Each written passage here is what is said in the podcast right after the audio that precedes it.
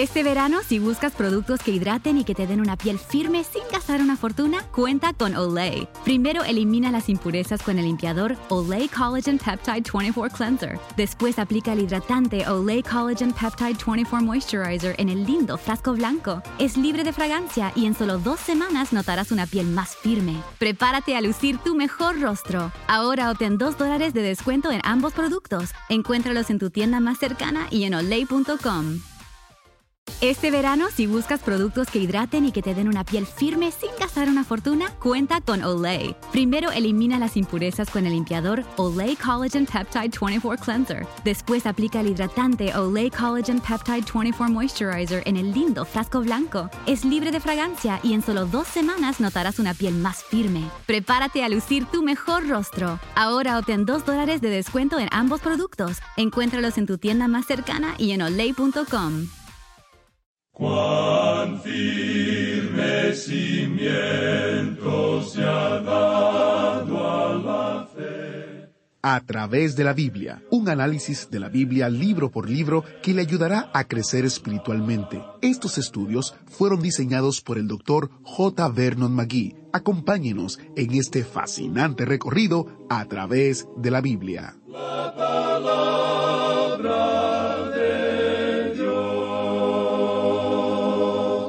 Viajamos a través de la palabra de Dios en un viaje de cinco años en A través de la Biblia. Hoy recorriendo los sitios del libro de los Hechos. Oremos para iniciar nuestro estudio de hoy. Padre Celestial, te damos gracias por la oportunidad que tenemos y que tú nos brindas de estudiar tu palabra. Queremos conocer tu voluntad y conocerte a ti. En el nombre de Jesús oramos. Amén. Ahora iniciamos nuestro recorrido bíblico de hoy con las enseñanzas del Dr. Magui en la voz de nuestro hermano Samuel Montoya. Continuamos nuestro estudio del capítulo 18 de los Hechos. Y en nuestro programa anterior vimos cómo Pablo había salido de Atenas y había ido hasta Corinto. Y que allí en Corinto también se encontró con gran oposición entre los judíos. De modo que él entonces va a los gentiles. Y vimos también que el Señor habló a Pablo porque estaba entrando ahora en una nueva y gran dimensión de su obra misionera. Y creemos que cuando él recibió esa oposición, estaba listo a salir para otra parte, pero el Señor mismo intervino y detuvo a Pablo y le dijo que quería que se quedara en esa ciudad, porque le dijo el Señor, tengo mucho pueblo en esta ciudad. Y vimos que Pablo, en obediencia, se quedó en Corinto dieciocho meses más, enseñándoles la palabra de Dios. Ahora, una vez más, el Evangelio causa oposición. Leamos ahora el versículo doce de este capítulo dieciocho de los Hechos. Pero siendo Galión procónsul de Acaya, los judíos se levantaron de común acuerdo contra Pablo y le llevaron al tribunal. Este tribunal es el que Pablo menciona en su epístola a los Corintios. Le condujeron al tribunal y allí lanzaron su acusación contra él, diciendo aquí en el versículo trece, Este persuade a los hombres a honrar a Dios contra la ley. Ahora no querían decir ellos que Pablo hacía algo que era contrario a la ley del imperio romano, ni contrario a la ley de Corinto. Lo que querían decir era que obraba de una manera contraria a la ley del sistema mosaico. Y vemos entonces lo que ocurre. Leamos los versículos catorce al diecisiete de este capítulo dieciocho de los Hechos. Y al comenzar Pablo a hablar, Galión dijo a los judíos, Si fuera algún agravio o algún crimen enorme, oh judíos, conforme a derecho yo os toleraría. Pero si son cuestiones de palabras y de nombres y de vuestra ley, vedlo vosotros, porque yo no quiero ser juez de estas cosas y los echó del tribunal. Entonces todos los griegos, apoderándose de Sóstenes, principal de la sinagoga, le golpeaban delante del tribunal, pero a Galión nada se le daba de ello. Muchos han condenado a este hombre Galión. Lo describen como un juez típico e insensible de aquel entonces. Pero quisiéramos decir algo en defensa de Galión. Damos gracias a Dios por él y vamos a decirle por qué, amigo oyente. Él probablemente es la primera persona que hizo una separación entre la Iglesia y el Estado. Galión dijo que si la cuestión tocara la religión o alguna otra cosa religiosa, debían tratarla ellos mismos. Él era un magistrado romano y tenía interés en la ley romana. Pero mientras el caso no involucrara la ley romana, él no intervendría. No quería intervenir en asuntos religiosos. y creímos que hizo lo correcto. No intervendría en cuanto a la libertad de Pablo de predicar en la ciudad de Corinto. Corinto era una ciudad de libertad, incluso la libertad religiosa, y siendo que la cuestión tenía que ver con la religión, les pidió entonces que la trataran ellos mismos. Ahora dice aquí que Galión no quiso ser juez de estas cosas. Claro que no. Es un magistrado secular, y no piensa entrar en la iglesia para tratar de arreglar una disputa en cuanto a la doctrina de la predestinación o la del libre albedrío. No le atañe a él, y por esa razón no entrará en eso. Continuemos ahora leyendo el versículo dieciocho de este capítulo dieciocho de los Hechos. Mas Pablo, habiéndose detenido aún muchos días allí, después se despidió de los hermanos y navegó a Siria, y con él Priscila y Aquila, habiéndose rapado la cabeza en Cencrea, porque tenía hecho voto. Hay muchos que culpan a Pablo por haber hecho un voto. Dicen que este es el hombre que predicó que no estamos bajo la ley, sino bajo la gracia, y por tanto no debe haber hecho este voto. Pero espere un momento, amigo oyente. Cualquiera que diga esto en cuanto a Pablo, en realidad hace una pequeña ley para Pablo. Tales personas están diciendo que Pablo debía hacer las cosas de acuerdo a lo que ellos piensan. Y bajo la gracia, amigo oyente, si usted quiere hacer un voto, muy bien puede hacerlo. Y si no quiere hacer un voto, pues no tiene que hacerlo. Pablo nunca obligó a nadie a hacer un voto. El hecho es que dijo muy enfáticamente que nadie tiene que hacer eso. Pero si Pablo quiere hacer un voto, eso le atañe a él. Esa es la maravillosa libertad que tenemos hoy en día bajo la gracia de Dios. Permítanos decir, amigo oyente, que hay muchos super santos por allí que forman pequeñas asociaciones exclusivistas y que dictan algunas leyes. Dicen que no se puede hacer esto ni se puede hacer aquello. Permítanos decir, amigo oyente, con toda franqueza, que nuestra relación no es con tales asociaciones exclusivistas, sino con el Señor Jesucristo mismo. El Señor Jesucristo dijo allá en el Evangelio según San Juan, capítulo catorce, versículo quince, Si me amáis, guardad mis mandamientos. La relación suya y la relación mía, amigo oyente, debe ser con Jesucristo. Somos responsables ante Él. Debemos tener comunión con Él. La Biblia nos dice lo que debemos hacer en cuanto a tales cosas. Si uno quiere comer carne, tiene libertad de comer carne. Si uno desea guardar cierto día, tiene libertad para guardarlo. Dice el apóstol Pablo en su primera carta a los Corintios capítulo diez versículo treinta y uno, Si pues coméis o bebéis, o hacéis otra cosa, hacedlo todo para la gloria de Dios. El comer carne no le hace más acepto ante Dios, amigo oyente, ni tampoco lo hace el abstenerse de comer carne. No vamos, pues, a culpar aquí a Pablo. En este pasaje particular, el pobre Galión y Pablo en verdad se hallaban en apuro con sus críticos, de modo que deseamos defender a los dos. Pablo, pues, regresa ahora de su segundo viaje misionero. La ciudad de Corinto ha sido el punto más lejano de su viaje y ahora va de regreso. Navega de Sencrea. Ahora Sencrea es un puerto al lado oriental de Corinto. Hay un canal que atraviesa la península corintia hoy, pero no lo había en aquel entonces. En verdad, alaban los barcos por allí. Si usted va hoy por esa región, puede ver las rocas gastadas por los barcos que eran alados al otro lado del istmo. Sencrea era pues el puerto de Corinto al lado oriental. Y Pablo va allí con Aquila y Priscila, y él navega desde allí. Ahora note usted que no sigue rumbo hacia el oeste, sino que navega de regreso a casa. Leamos ahora el versículo 19 de este capítulo 18 de los Hechos. Y llegó a Éfeso y los dejó allí, y entrando en la sinagoga discutía con los judíos. Usted recordará, amigo oyente, que cuando Pablo salió en su viaje, el Espíritu de Dios no le había permitido ir a Éfeso pero ahora al regreso se detiene en Éfeso. Sin embargo, no se queda allí por mucho tiempo. Prosigamos con los versículos veinte y veintiuno. Los cuales le rogaban que se quedase con ellos por más tiempo, mas no accedió, sino que se despidió de ellos diciendo, Es necesario que en todo caso yo guarde en Jerusalén la fiesta que viene, pero otra vez volveré a vosotros si Dios quiere. Y zarpó de Éfeso.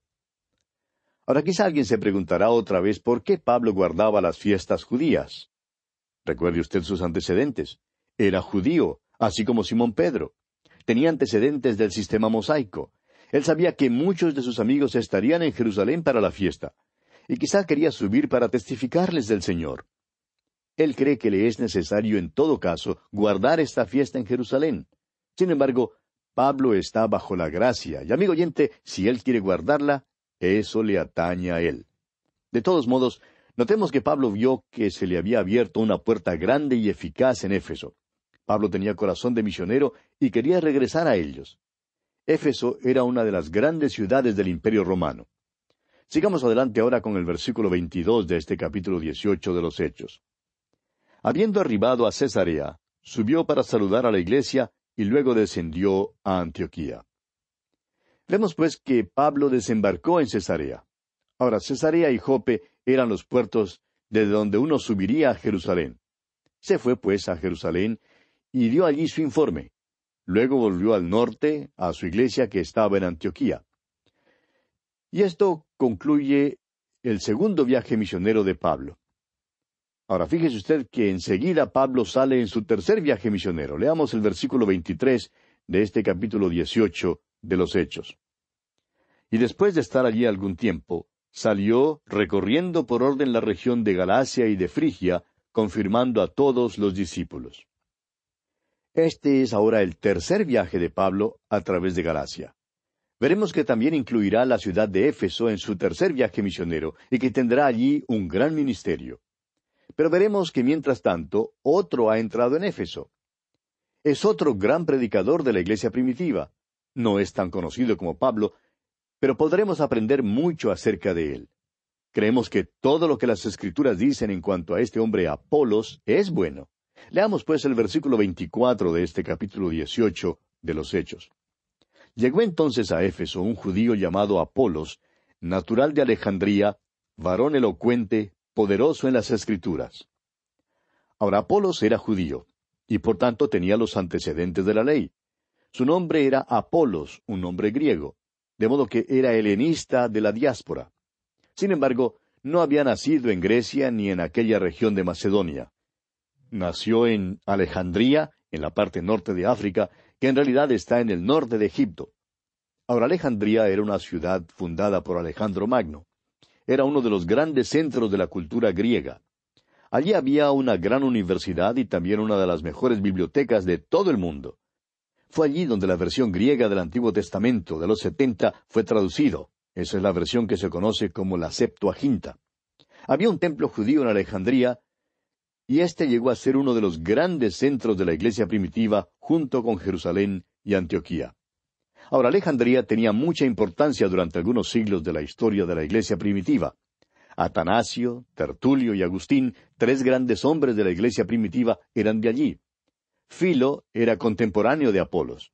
Él había mezclado la filosofía griega con el judaísmo, o sea, que combinó el platonismo y el judaísmo.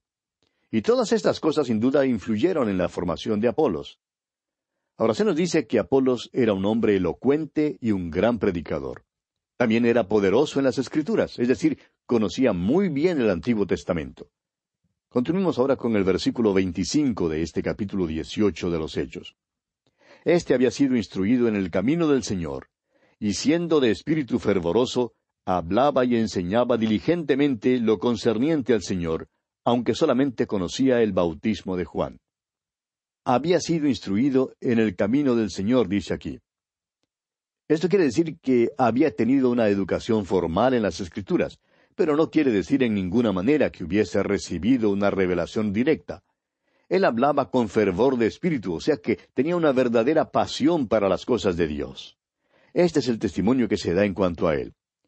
Francamente, amigo oyente, tenemos que concluir que Apolos era un gran hombre, un hombre sobresaliente. Este hombre hablaba y enseñaba diligentemente lo concerniente al Señor enseñaba todo lo que había aprendido de las Escrituras. ¿Qué más sabía? Bueno, sabía del bautismo de Juan. Había oído hablar acerca de eso. Pero aparentemente no había oído hablar acerca de Jesús. Era un gran predicador y enseñaba todo lo que conocía. No podía enseñar más que eso. Y el versículo 26 nos dice, y comenzó a hablar con denuedo en la sinagoga, pero cuando le oyeron Priscila y Aquila, le tomaron aparte y le expusieron más exactamente el camino de Dios. O sea que Priscila y Aquila convidaron a Apolos a su casa para comer con ellos después del culto. Vieron que él no había oído hablar acerca de Jesús y por tanto le contaron acerca de él. Continuemos con el versículo 27 de este capítulo 18 de los Hechos. Y queriendo él pasar a Acaya, los hermanos le animaron y escribieron a los discípulos que le recibiesen.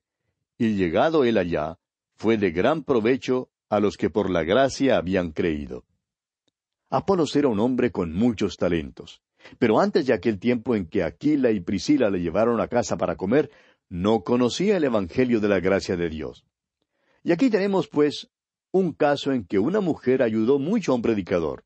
Ella le enseñó algo que él no sabía. Y el versículo 28 dice, porque con gran vehemencia refutaba públicamente a los judíos, demostrando por las escrituras que Jesús era el Cristo. Aquí tiene usted la declaración número doce en cuanto a Apolos. Aceptó a Jesucristo como su Mesías, había conocido el Antiguo Testamento y había sabido del bautismo de Juan. Y ahora, cuando Aquila y Priscila le testificaron acerca de Jesús, él creyó. Luego, con su profundo conocimiento del Antiguo Testamento, le fue posible predicar a los judíos, enseñándoles por medio de las Escrituras que Jesús era el Cristo. Y así concluye el capítulo 18 de los Hechos de los Apóstoles. Llegamos ahora al capítulo 19. Y en este capítulo tenemos el tercer viaje misionero de Pablo. Ya notamos que el relato sobre el tercer viaje misionero de Pablo comienza en realidad en el capítulo 18, versículo 23, donde se nos dice que salió nuevamente de Antioquía. Siguió por la misma ruta de gran parte de sus primeros dos viajes misioneros y pasó por el país de Galacia, y luego por Frigia, fortaleciendo a los discípulos que vivían en estas regiones. Desde allí se dirigió a Éfeso, donde, como veremos ahora, pudo cumplir un gran ministerio. Leamos pues los primeros dos versículos de este capítulo diecinueve de los Hechos. Aconteció que entre tanto que Apolos estaba en Corinto, Pablo, después de recorrer las regiones superiores, vino a Éfeso y hallando a ciertos discípulos les dijo, ¿Recibisteis el Espíritu Santo cuando creísteis? Y ellos le dijeron, Ni siquiera hemos oído si hay Espíritu Santo. Usted recordará que Pablo había pasado por Éfeso en su viaje de regreso de su segundo viaje misionero, y que les había dicho que volvería a ellos si Dios se lo permitía. No se había quedado en Éfeso previamente y no había tenido ningún ministerio allí. Ahora regresa a Éfeso, pero le ha precedido el gran predicador Apolos, como lo vimos en el capítulo anterior. Al comienzo, Apolos no conocía nada acerca de la muerte ni de la resurrección de Jesucristo. Recuerde usted que Aquila y Priscila tuvieron que tomarle aparte y contarle, tuvieron que hablarle acerca de Jesús. Todo lo que Apolos había predicado hasta entonces era el bautismo de Juan. Y eso era todo lo que conocía. Como resultado de esto, los que habían oído su prédica habían sido instruidos solamente hasta el tema del arrepentimiento y el bautismo de Juan, por tanto, no habían recibido el Espíritu Santo. Pablo, pues, descubrió esto ahora en su venida a Éfeso y les dice, ¿Recibisteis el Espíritu Santo cuando creísteis? Ellos contestaron que ni siquiera habían oído si había un Espíritu Santo. Habían sido instruidos solo hasta el bautismo de Juan. No habían sido instruidos en cuanto al Señor Jesús y no sabían nada acerca de Pentecostés. Entonces, dice aquí el versículo tres, entonces dijo, ¿en qué pues fuisteis bautizados? Ellos dijeron, en el bautismo de Juan. Es que estos discípulos habían sido bautizados, pero todavía no habían sido salvados.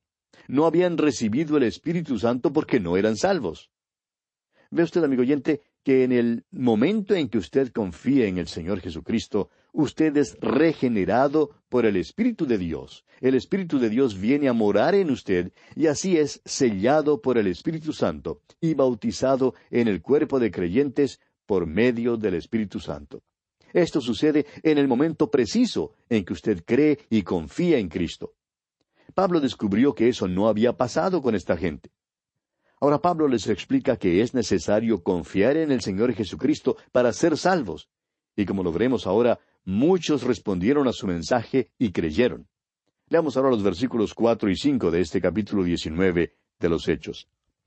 Dijo Pablo, Juan bautizó con bautismo de arrepentimiento, diciendo al pueblo que creyesen en aquel que vendría después de él, esto es, en Jesús el Cristo. Cuando oyeron esto, fueron bautizados en el nombre del Señor Jesús. El bautismo de Juan era un bautismo de arrepentimiento, era una preparación para la venida del Señor Jesucristo. Ahora, estos se convierten a Cristo y son salvos por primera vez. No habían sido salvos bajo el ministerio de Apolos porque él tampoco conocía nada acerca de Cristo cuando les predicó. Algunos creen que son salvos y que luego más tarde reciben el Espíritu Santo. Pero según la Biblia, esa no es la verdad, amigo oyente. Creemos que usted se dará cuenta que estos aquí que se mencionan no habían sido salvos en verdad. Sigamos adelante con los versículos seis y siete de este capítulo diecinueve de los Hechos. Y habiéndoles impuesto Pablo las manos, vino sobre ellos el Espíritu Santo, y hablaban en lenguas y profetizaban.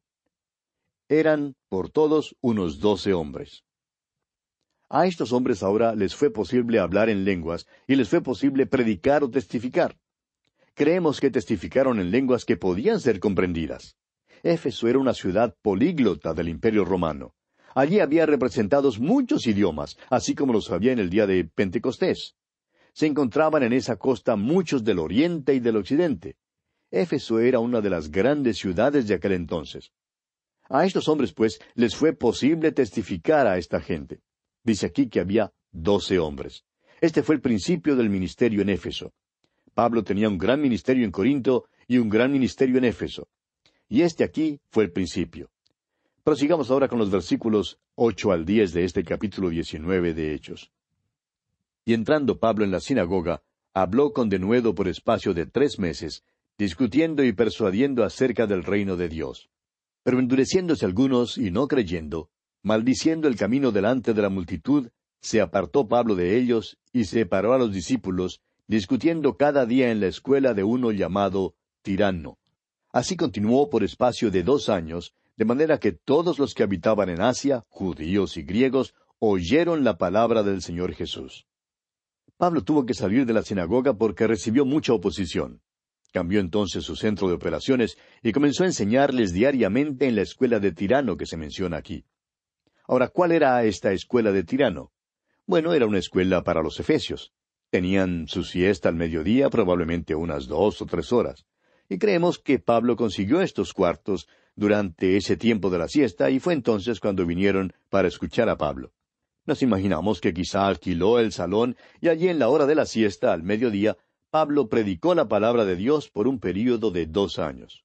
Como resultado de esto, toda la provincia de Asia oyó la palabra de Dios, tanto judíos como griegos.